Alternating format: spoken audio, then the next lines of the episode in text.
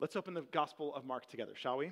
Um, we are in, we are just like blistering pace here. We are now in Mark chapter 2, so we're just rolling. So join me in Mark chapter 2. If you have your Bibles open, if not, I'll put it on the screen. Um, it's a cool story this morning. It's, a, it's a, it's a, story of an encounter with Jesus. And to lead us into that, I want to share with you um, something that happened to me. I was down in, um, in Southern California when I went through seminary, and for a while after that. The church I was part of was a bigger church, kind of near Hollywood and all that. So we'd get these celebrities that would show up to church from time to time, and it was always like a cool thing. So one Sunday, we had LeAnn Rimes um, came to church, and um, so those of you that are over a certain age know what I'm talking about. Um, it's probably possible to be too old to get that reference and too young to get that reference, actually. So anyway, LeAnn Rimes was there, and it was like I, I wasn't able to like be that close to where she was sitting, but I imagine for the people sitting directly in front of her, it was like a really lovely experience. You know, when that person that's just singing behind you is a better singer than the people on the stage, like that's a cool. Um, experience and um, so she was there it was like it was like oh man how cool to have LeAnn Rimes there well as a contrast we had this woman she would always sit kind of towards the front, and she was there every week, and she was um, just extremely passionate, and she was also extremely tone deaf. And so she would just sing at the top of her lungs um, every week, and it was awful. Like I'm, I'm not even like you would you would be anywhere in this thousand seat auditorium, and you would be like, that person is singing loud and they're terrible. Like you would, I know you would think that. In fact, matter of fact, we have. I don't know if you guys know, we have these microphones um, that like make it so the band can hear you guys when you're singing. And she would sit like kind of the way that Pat Barnes likes to sit close to that thing and just belt it uh, into there. Um, I, I, she would sit real close to that thing. So when we would be leading worship, it was like, oh my goodness, she is here, and I can't hear the band, but I can hear this woman. So contrasting the two, right? I, I imagine that LeAnn Rimes singing in that whole thing was just a very lovely, worshipful uh, morning of just this beautiful voice. But by contrast, here's the woman with the terrible voice, uh, defying all, like, she had to have known she wasn't that good, but she didn't care what people thought. She loved her Savior, and she was there to worship Him, and she just belted it. And there's something, like, really beautiful about that. Well, this morning, the story that we're looking at in the Gospel of Mark, I think is very similar. It's somebody that senses a need for Jesus and comes, and all conventions are off, all decorum is gone. It's simply, Jesus is here, and I am, like, I need to be close to Him, and I love the picture of just abandon and, and a um, I do not care what anyone else thinks. I want to be close to Jesus. Here's how Mark uh, unfolds the story for us. First couple of verses here. When he, Jesus, returned to Capernaum after some days, it was reported that he was at home. And many were gathered together so that there was no more room, not even at the door. And he was preaching the word to them. So here's the scene. There's this crowd of people. Jesus is in a home. It says he's at home, so it's possible that it's Jesus' house, um, but, but regardless, like it's somebody's house, and it's kind of back where he's staying in this town of Capernaum. And people, the word gets around that Jesus is there, and so he's there and he's teaching. And as you can imagine, Jesus' teaching draws a crowd, and so the room is filled. And it's not just filled, but it's like there's people in the doorway. And I'm picturing people like a few rows back, just kind of craning their necks, like trying to hear inside there. If there's windows to this house, they're like they're listening at the windows. Jesus is teaching, and the place is just packed. There's no room for anybody else in that space. And I'm picturing like who's who's there in the room. It would have been like the early adopters. You know, it's like the people that kind of got a sense of what was happening with Jesus before other people were, and so they're like they're there. They see Jesus come back, or they're like well informed, so they're they get that seat in the place. Maybe they're like privileged enough to be Jesus' neighbors, you know, and so they're like they're in the space and they're able to listen, and it's a um, a beautiful picture, honestly, of here's Jesus teaching, and people are like, if he's there, I'm there, right? Listening to him teach it, it, had me thinking this week wouldn't it be cool if um, if like why wouldn't we develop that sort of a vibe right? So yeah i know you guys are all like um, excited for the coffee and for the worship and for um, the, the like top-notch kind of preaching that you get when you come here. Um, but what if it was like hey like i, I know this isn't going to be the most exciting two you know hour and hour and 15 minutes of my life um, but someone's going to be there and they're going to be reading about what happened with Jesus, right? They're going to be reading the words of Jesus to us like, I've got to be there. Wouldn't, wouldn't, that be like really cool? Just like, hey, like, I, what, what am I doing this morning? I don't know, but if I go to Creekside this morning, someone's going to be reading the words of Jesus. And so, like, I've got to get there. And just that anticipation of we're all leaning in to be like, what is Jesus going to say this week? And that need, like, I, we could have that vibe. uh, but I want to be clear. They were in this little house space. It's all crowded, it's compact, and just as far back as you could hear, that's where people are. There's no room for anybody anywhere. Okay, that sets the scene. Now, verse 3. And they came. Who, who's they? It's this little band of people, a, a paralyzed man and his four friends. It says, They came, bringing to him a paralytic carried by four men. And when they could not get near him because of the crowd, they removed the roof above him. And when he had made an opening, they let down the bed on which the paralytic lay. So here are the latecomers, okay? They're coming to see Jesus, and here's this man um, that like I, I, was thinking this week, what would it have been like to be a paralyzed man at this time? Okay, this is before the invention of wheelchairs, for sure, right?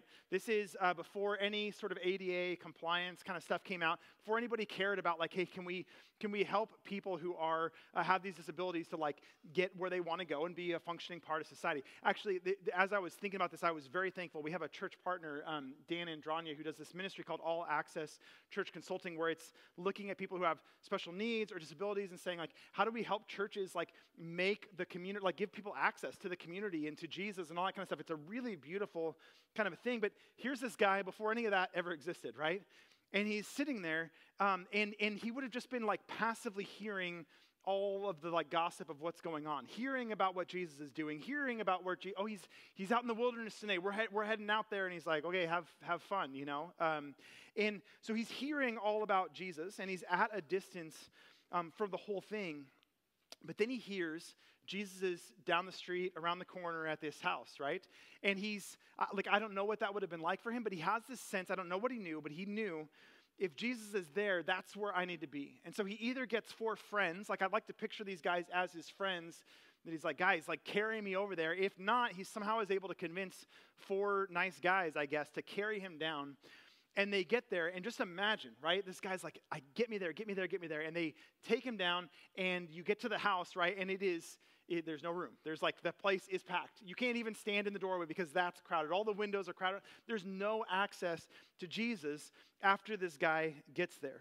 I, I like that picture of him coming and arriving and being like, okay, there's not any room for me here. And I, I picture as I've been processing this this week. I have um, I used to teach uh, these these uh, at this Bible college in Southern California, and I have all these students that kind of, uh, they're in this spot, which I think a lot of like millennial, younger millennials and Gen Zs are at, of like, you know, I trying to get close to Jesus in the church, but the churches are, are too full of, of people that are like keeping me away from Jesus. So, what I think this looks like, I'm just using this as an analogy, are um, you know, I try to get close to Jesus here, um, but the church is so full of people that are just like fake, you know, just artificial, just kind of plastic and shallow human beings. And so it's just too hard to like get close to Jesus in that spot. Um, you might say, like, the church is just too full of hypocrites for me to get close to what is actually happening with Jesus. I tried getting close to Jesus in church, but I just kept running into these people that would worship Jesus, but their lives were really gross and disgusting. The church is too full of people that are like too church, like their churches are too full of church people. Like that's a thing, you know. Um, we know the culture of it. We all like did our time in Awana, and we like know how to dress, and we've got our badges of like we're good Christian people. The church is full of nerds. Um, I feel like that's like a thing, and if you don't recognize that you being here makes you a nerd, you probably are like more of a nerd than you realize. Um, um, I've seen people stay away from the church because, like, the church is full of cliques, right? Like, these people getting these little cliques, and there's no room relationally for me in this spot. And so I can't really find a home in the church. I'm trying to get close to Jesus here, but I just can't be let into these circles. Or what I see a lot is there's people that I know uh, well and love that and respect that are like, I honestly would love to be close to Jesus, but I cannot get that close to him in churches because the church is too full of conservative people. Or uh, on the flip side, there are places in the world, believe it or not, where people are like, I'd love to get close to Jesus, but the, the church is too full of liberal people. It, it's not here, but it's other places. in all these ways, we show up like, I want to get close to Jesus, but I, I, there's not any room for me in that space. So if that's, if that's you, if it's someone you love, I just want you to take a lesson from this guy. You might be right. There's people that make it harder to get close to Jesus. There's people, and, and everything I just said aside, all it takes is one relational thing to turn you off to the whole idea of church. Some one person that could be here that's like, I don't know, this maybe isn't for me. But if that's you, I would challenge you to be like this guy who is with his friends, get me to Jesus, shows up, finds there's no room for him there, there's no place for him there.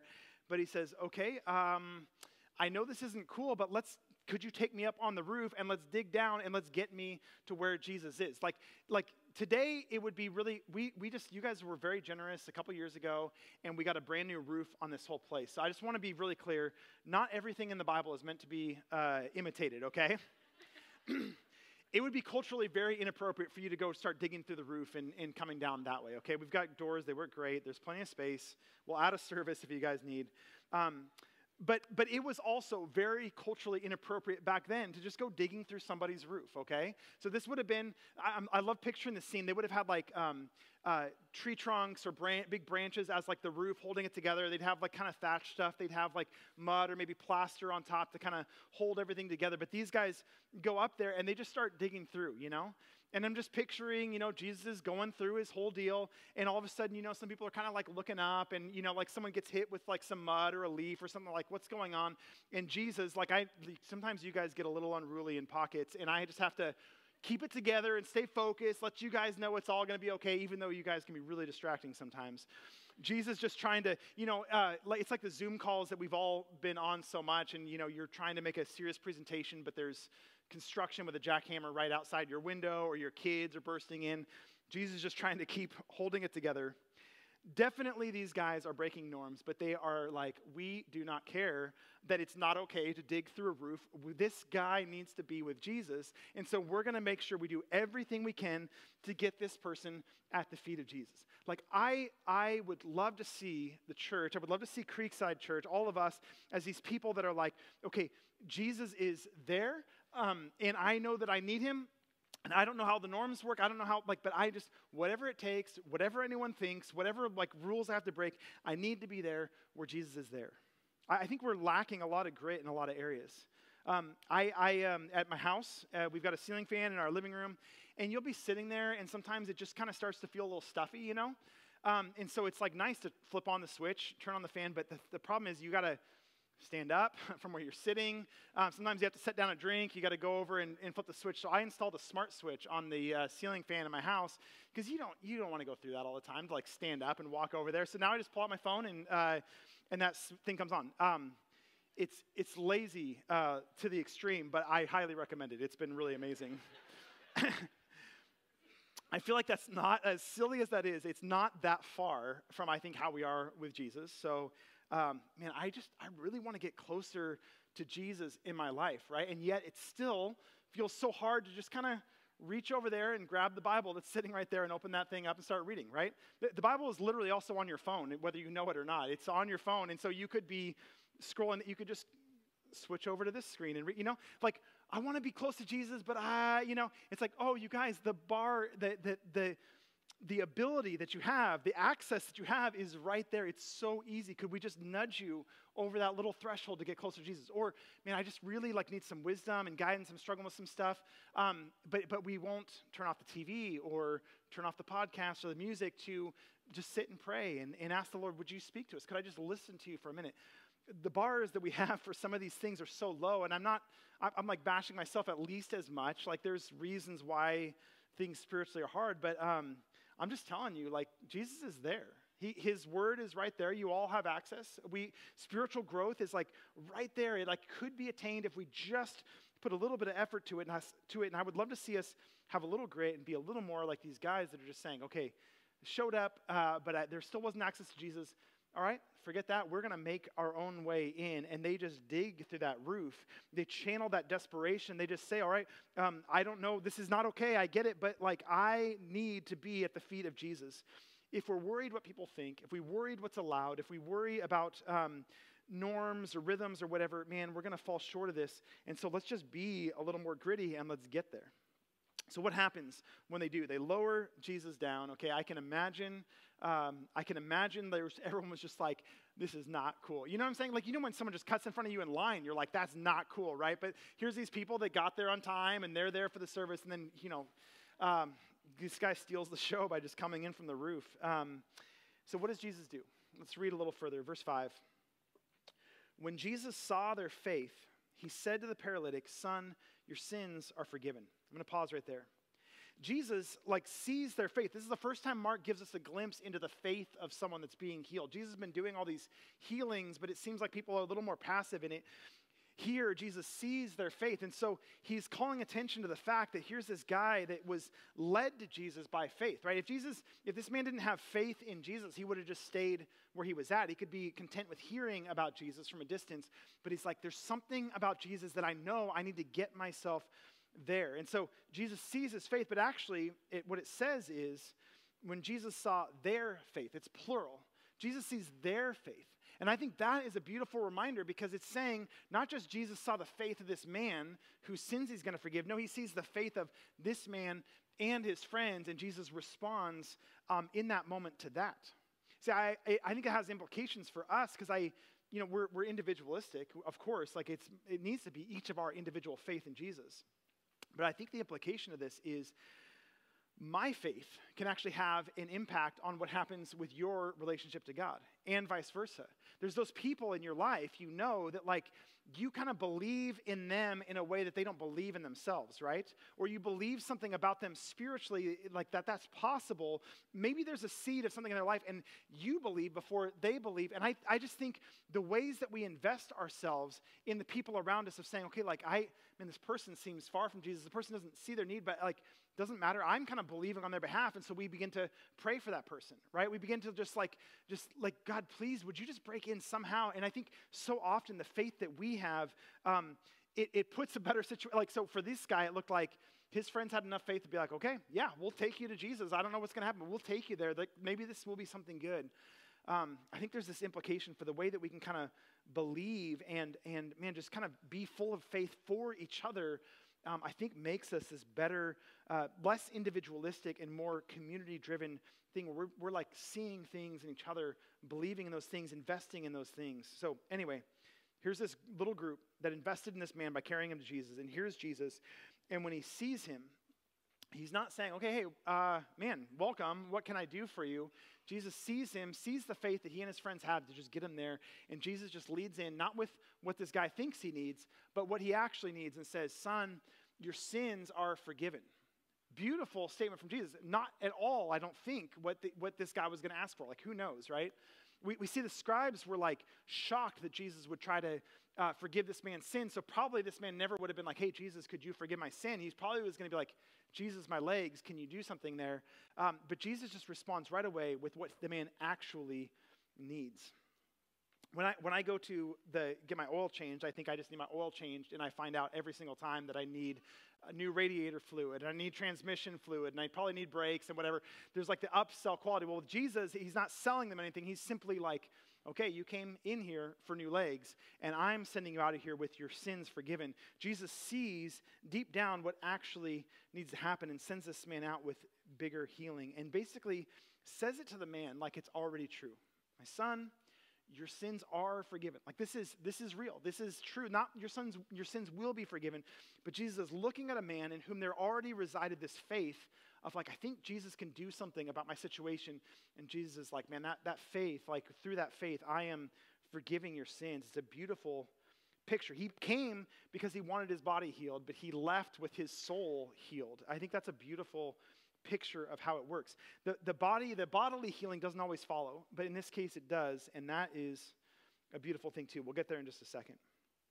Okay, so Jesus forgives his sins. Verse 6 now, some of the scribes were sitting there, questioning in their hearts, Why does this man speak like that? He is blaspheming. Who can forgive sins but God alone? So the accusation is blasphemy, and this is a big one, okay? This is the one ultimately that Jesus is going to get crucified for is blasphemy. And the definition of that is, is basically um, claiming something untrue about God um, or claiming like a human being has some of the powers of God. So in um, John 10, we see they accuse Jesus of blasphemy because they say, because you, being a man, claim or like make yourself to be God. So they're looking at Jesus, they're like, you're just a, a human and you're making yourself to be God. That's blasphemy. That's kind of what's happening here. It's Jesus claiming, doing what only God himself can claim and do. And the, here's, the, here's the crazy thing the scribes are correct about this. Okay, they are right. They're like, hey, hang on now, only God can forgive sins. And Jesus is like, yep, like finish that equation. Yep, that's true. Uh, only God can forgive sins. Um, but here I am doing that. I love this picture of Jesus coming and just doing what only God um, Himself can do. also interesting is here's Jesus in a house. He's not even in a synagogue. Okay, if he was in a synagogue, that's where the religious people gather to, to read the, the scriptures and to pray and those kinds of things. But it's just Jesus in a house. You couldn't be forgiven of your sins even in a synagogue where it's uh, religious people and doing religious things. You had to go, if you wanted your sins forgiven at this time, you would have had to go to the temple. And in the temple, you would have had to do ritual uh, cleansing ceremonies. You would have had to make sacrifices, and then it would have taken a priest to stand there and say, hey, uh, based on all these sacrifices and rituals that you did, you're now forgiven for your sins. No, instead, it's Jesus, not in the temple, not connected to the temple, not in a synagogue where the religious people are, but Jesus in a house talking to people about the Word of God. And he's saying, in that context, your sins are forgiven. This would have been absolutely mind blowing. It would have been super inappropriate. And everyone's like, okay, hang on, something crazy is being claimed by Jesus here. That someone could show up, and, and, and, and here's what we know the temple uh, was great, it was all part of God's plan, but Jesus came to replace the temple. Wherever Jesus was, that's where forgiveness of sins could be found. And so, this man, um, this man that was laying down the street and, and unable to get to Jesus, his friends carry him there. That man knew more theology than these scribes did because he's like, I don't know, but I just need to get where Jesus is at, and that's where I need to be. That's exactly right. Wherever Jesus is, um, is where we need to be.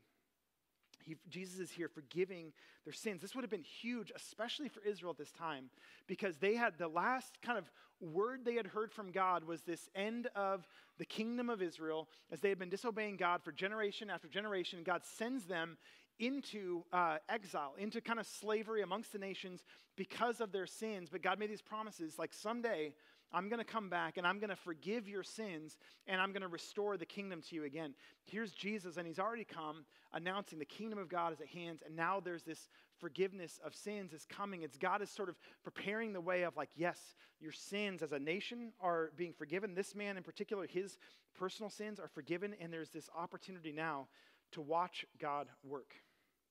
And what does that look like? We see in the last few verses here. Verse 8. Immediately, Jesus, perceiving in his spirit that they thus questioned within themselves, said to them, Why do you question these things in your hearts? Which is easier, to say, the par- to, say to the paralytic, Your sins are forgiven, or to say, Rise, take up your bed, and walk? But that you may know the Son of Man has authority on earth to forgive sins, he said to the paralytic, I say to you, Rise, pick up your bed, and go home. And he rose and immediately picked up his bed and went out before them all so that they were all amazed and glorified God, saying, We never saw anything like this. So here's Jesus. And What's interesting is the scribes are questioning, like, only God can forgive sins, and Jesus just said what he said. But they're, um, but they're religious people, so they didn't say it out loud, right? They're thinking it inside. They're just kind of quietly judging Jesus, right? And probably they would have like shared it as a prayer request later in their prayer group, you know. Um, um, there's this guy and just really want to be lifting him up, you know. Um, but they're sitting there judging him in their heart, and, and Jesus, uh, the advantage of being Jesus is he knows. He knows what's happening. He knows what they're thinking. He knows what's happening in processing their heart. This is kind of the first glimpse of that we get with Jesus, and it's not going to be the last one. It is super cool that Jesus knows what's happening internally. It's also kind of terrifying, isn't it? Like, all of you guys here are lovely people. I know most of you pretty well lovely, lovely people, all kinds of cool things about you that nobody else in here really knows. There's also some pretty shady things, okay? There's a lot of things, I, will just reassure you, uh, I'm not that charismatic. I don't know the dark things about most of you, okay? But the reality is, like, let's just say you came on a Sunday. It's like, hey, yeah, there's also going to be someone here that like knows all the bad stuff that you're hiding. You'd be like, I'm going to skip that Sunday, right? Except that the reality is that God knows all of it, right? Like He sees in your heart. He sees every single piece of what's happening in your heart. The beautiful thing, of course, with Jesus is He sees all that and yet loves you just the same and invites you into healing and relationship with Him. But you are like deeply known. And so we, we need to begin more and more to stop hiding ourselves from God as though us not thinking about it or us not admitting it to ourselves or to our friends or family or whatever as though that protects us from that being known. Well, God knows all of it, sees what's in your heart, and, um, and still loves you. So there's this beautiful side of that. But Jesus, knowing this, asked them, like, why are you asking this, this whole thing? And Jesus then uses it to demonstrate his power. He says, which is easier, to say to somebody, your sins are forgiven, or to say to somebody, rise, take up your bed, and walk? Well, in reality, it's e- equally probably easy to say both things, right? Those sentences are both pretty easy. But on the one hand, you have saying to someone, Your sins are forgiven. Well, you can say that. That's impossible to forgive somebody's sins. Um, and it's also like, unprovable. You know what I'm saying? Like I could tell I could tell you right now your sins are forgiven and you guys would be like, "Wow, that is so cool that Mark could just forgive someone's sins, right? Because you can't see the results of it. But if I said to somebody in here, like, hey, uh, you're healed from whatever physical ailment, well, there's a way to demonstrate whether or not that actually happened, right? So Jesus is sitting here like, yeah, I could say both of these, but like, I want to show you that I have the power to forgive sins. And so he says, take up your bed and walk. And this man doesn't say a word, just simply gets up, walks out, right? He was lowered down through the roof, but he comes strolling out of that place. They, they made room for him on the way out, but not on the way in, you know? And so he just goes. And, um, and Jesus basically, it's the mic drop of like, I told him his sins are forgiven, and I want to show you that his sins actually are by saying that he's healed, and you'll see that he's actually healed. So, Jesus' power, man, Jesus' authority in all these ways, we've seen it already. Um, we've seen him have power over the demonic already. We've seen him have authority in his teaching. We've seen him have power to heal a bunch of people. Priscilla led us last week to this beautiful picture of this leprous man who was healed by Jesus. So we're seeing his power and authority, and we're just beginning to see again and again and again, and it will be tr- true all through the Gospel of Mark, Jesus' power in more and more and more ways. It's demonstrated across the board. Here we see, my goodness, he actually even has power to forgive people of their sins. This is incredible. The way Jesus says it, I just want to, this is like a little theological bonus for you guys. Um, but he says uh, in verse 10 that you may know that the Son of Man has authority on earth to forgive sins. That, that phrase, Son of Man, is theologically significant because he, what he's doing is he's quoting Daniel chapter 7. And in the book of Daniel, um, he's given this picture of what's coming ahead. And there's the Ancient of Days sitting on a throne. That's God the Father sitting on a throne. He's got all power and authority. But then there comes one like a Son of Man, and I believe that's what Jesus is referencing here, who comes, and to him is given all this power and authority. So God himself, God the Father, has all the power to judge the nations. And here in Daniel 7, the Son of Man is given all this power uh, to kind of rule and judge the nations. What's beautiful in our story is Jesus is showing that the Son of Man has authority, same as Daniel 7, right? But what does he have authority to do? He has authority in verse 10 to forgive sins on earth. Power to judge, absolutely, but also the power and the authority to forgive people. Jesus is going to refer to himself several times in Mark as the Son of Man, and it's important to kind of see all these threads that are being picked up. And so he heals this man as the Son of Man, and, um, and we're going to end by looking at people's responses. So, he rises, he walks out, um, and they're all amazed and they glorify God and they say, We never saw anything like this.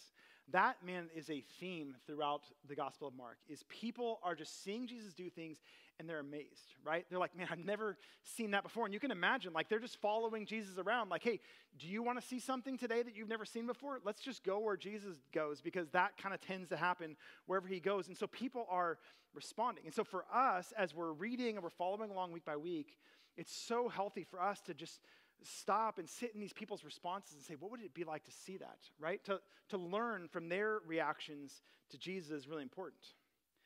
Course, the more important question for us is asking ourselves, like, how am I going to respond to what I'm seeing? Like, we, like, I'm sitting here making the claim that these stories were written long ago because they actually happened. Like, this was actually something that Jesus did. If you had been there 2,000 years ago at this moment in history, at this place on the globe, you would have seen this happen and you would be wrestling with, okay, what do I think about it? How am I going to respond to the fact that Jesus just forgave somebody's sins um, and also healed this person um, who was separated from him? We've got to we got to ask, respond to that whole thing. This man responded to Jesus in a certain way. He started with the faith to come and say, Jesus, I, I, I believe I could be healed. I think that's why he came. He also leaves with his sins forgiven. I, I think sometimes we come to Jesus with our expectations of, okay, here are the uh, three or four things in my life that are broken. I want Jesus to deal with this. Sometimes when we come to him it, with enough faith to say, I think he can do something about it, we find he does way more or something different than we expect him to, right? So it's, you come with like that, I got this cancer diagnosis. I've got this child that's like so difficult. Um, I've got this marriage situation that's falling apart. And sometimes we come to God with those things and we find like He actually doesn't answer those things in the way that we want. He can and He does. This room is full of stories of miracles that God has done for the specific things we ask God to do. But also, He doesn't always give us what we want. Um, I, I feel like as proof of that, I can just point out the fact that, like, presumably, eventually, this guy died, right? He, Jesus healed him today, but eventually something else got him. You know what I'm saying? Like, like he didn't live forever. So he, he, um, you know, he was run over by a horse or something, or he got cancer or something. This man died, is all I'm trying to say. At one point, there was a point at which he had a prayer request for the Lord that went unanswered, and he went home to be with the Lord, okay? Same thing with everyone that's healed in all these gospel stories. So I guess all I'm trying to say is it doesn't always go down as like, hey, just pick whatever, ask God for it. He gives you exactly what He wants. I think we see a hint of it even here. He came because He had this need. Jesus did meet that physical need, but He also was like, and the bigger thing that you need is uh, for your soul to be healed in this. And I think, man, so often as we we come with the faith just to say, okay, I don't. I think this is what I need, but what I know I need most is just to be wherever Jesus is and to ask Him, would you address this? Would you work in this? And we've got to be open for Him working in ways that we don't expect. It might be that you come needing like rest and relief from a physical ailment or a relational situation, but what Jesus knows you need is patience and endurance and faith that He can actually act in it. Like, that's a hard uh, way for God to answer a prayer, but that is a genuine good thing in your life. So, all I'm trying to say is, how do we respond? When we see things like this, do we say, okay, that's it. I need to be close to Jesus, and I'm going to get myself there. I'm going to exert the enormous effort to just be sitting there, turn off the TV, and reach over and grab my Bible instead. Like, would you, would you take that hard step for Jesus? You know? I'm mocking all of us a little bit, but I think that is like, it, like it seems, it's crazy how hard that threshold can be to just get ourselves there. If you feel like you're in this spot like this man, you're like, yeah, I think Jesus could do something about where I'm at. Um, I'm, I'm telling you, like, whatever, whatever it takes. Like, he, Jesus is there. He's, he's present. The, the claim in all this is that Jesus eventually died uh, for the sins of, of all of us and all these people living at this time, and then he rose again. Like, he came back to life again. And the, the claim is he's still alive, and he's still working, and he's still right here. So, right now, right here, as we sing the next couple songs, he's here. And so, if you want to be closer to Jesus, you get an opportunity in about two minutes to just tell him, I want to be closer to you. And, and to believe that He's actually here listening to what we're going to say to Him. Um, when you go home, He's actually there waiting for you as well, right? And so all the time, we have these opportunities to just come. And so the question we have to ask is when I read this kind of a thing, do I believe this actually happened? Do I believe it's real? Do I believe Jesus cares about me? And that, man, that invitation is there. It's a lifelong thing. We're always going to be growing. We're always going to be learning new things, new needs, um, different experiences we have are going to drive us back to Him again and again. But man, any, like, there's a sense in which what this man was struggling with was a good blessing in his life because it led him to see, I need to get to Jesus right now. And he found more than he was bargaining for the forgiveness of sins, a whole, like a holistic healing, not just of his body, but also of his soul. And man, we're going to have week by week of just opening these stories about Jesus. And I'm just inviting us. Let's see ourselves in these stories. Let's, let's respond to what Jesus is doing. And let's look at our situation today, everything we're experiencing now, and just say, um, Lord, be, be in it with me. Allow me to respond to it. So let's, uh, let's pray and kind of offer this next little bit of time to the Lord. Lord, I'm so thankful for this beautiful story of you healing a man that was so desperate to be in your presence. Lord, thank you that this was recorded. Thank you that we can read it now. Lord, I just pray for my brothers and sisters here in this room that are um, that are just feeling great, like feeling the sense of like I, Lord, I need you and I know that you're here. Those that are on top of the world spiritually and just feeling that closeness to you, Lord, would you bless them? Would you nurture that? Would you, would you sow those seeds of faith in their lives and the lives of the rest of our community? May, they, may their hope and their faith in you um, spread and, um, and encourage the rest of us. Lord, I also pray for those that came in this morning and are more heavy burdened, um, are more just hanging on to what's there. Lord, would you speak to those of us as well and just, and just help us to see, Lord, that you're there for us. Lord, help us to believe that we don't need to have it all figured out, but that you are there waiting to heal, waiting to speak, waiting to um, forgive and cleanse and heal us. Lord, I pray for a healing in our church family that is physical. I know there's many things, Lord, we've been praying for you to heal physically, but also, Lord, spiritually, would you speak into our souls and may we find the love and grace and hope in you that is there. Lord, may we see and believe that it's there with you, and would you draw us close to yourself? Lord, I'm just so thankful that we have this time with you. May you hear our voices and may you speak to our hearts, we pray in Jesus' name.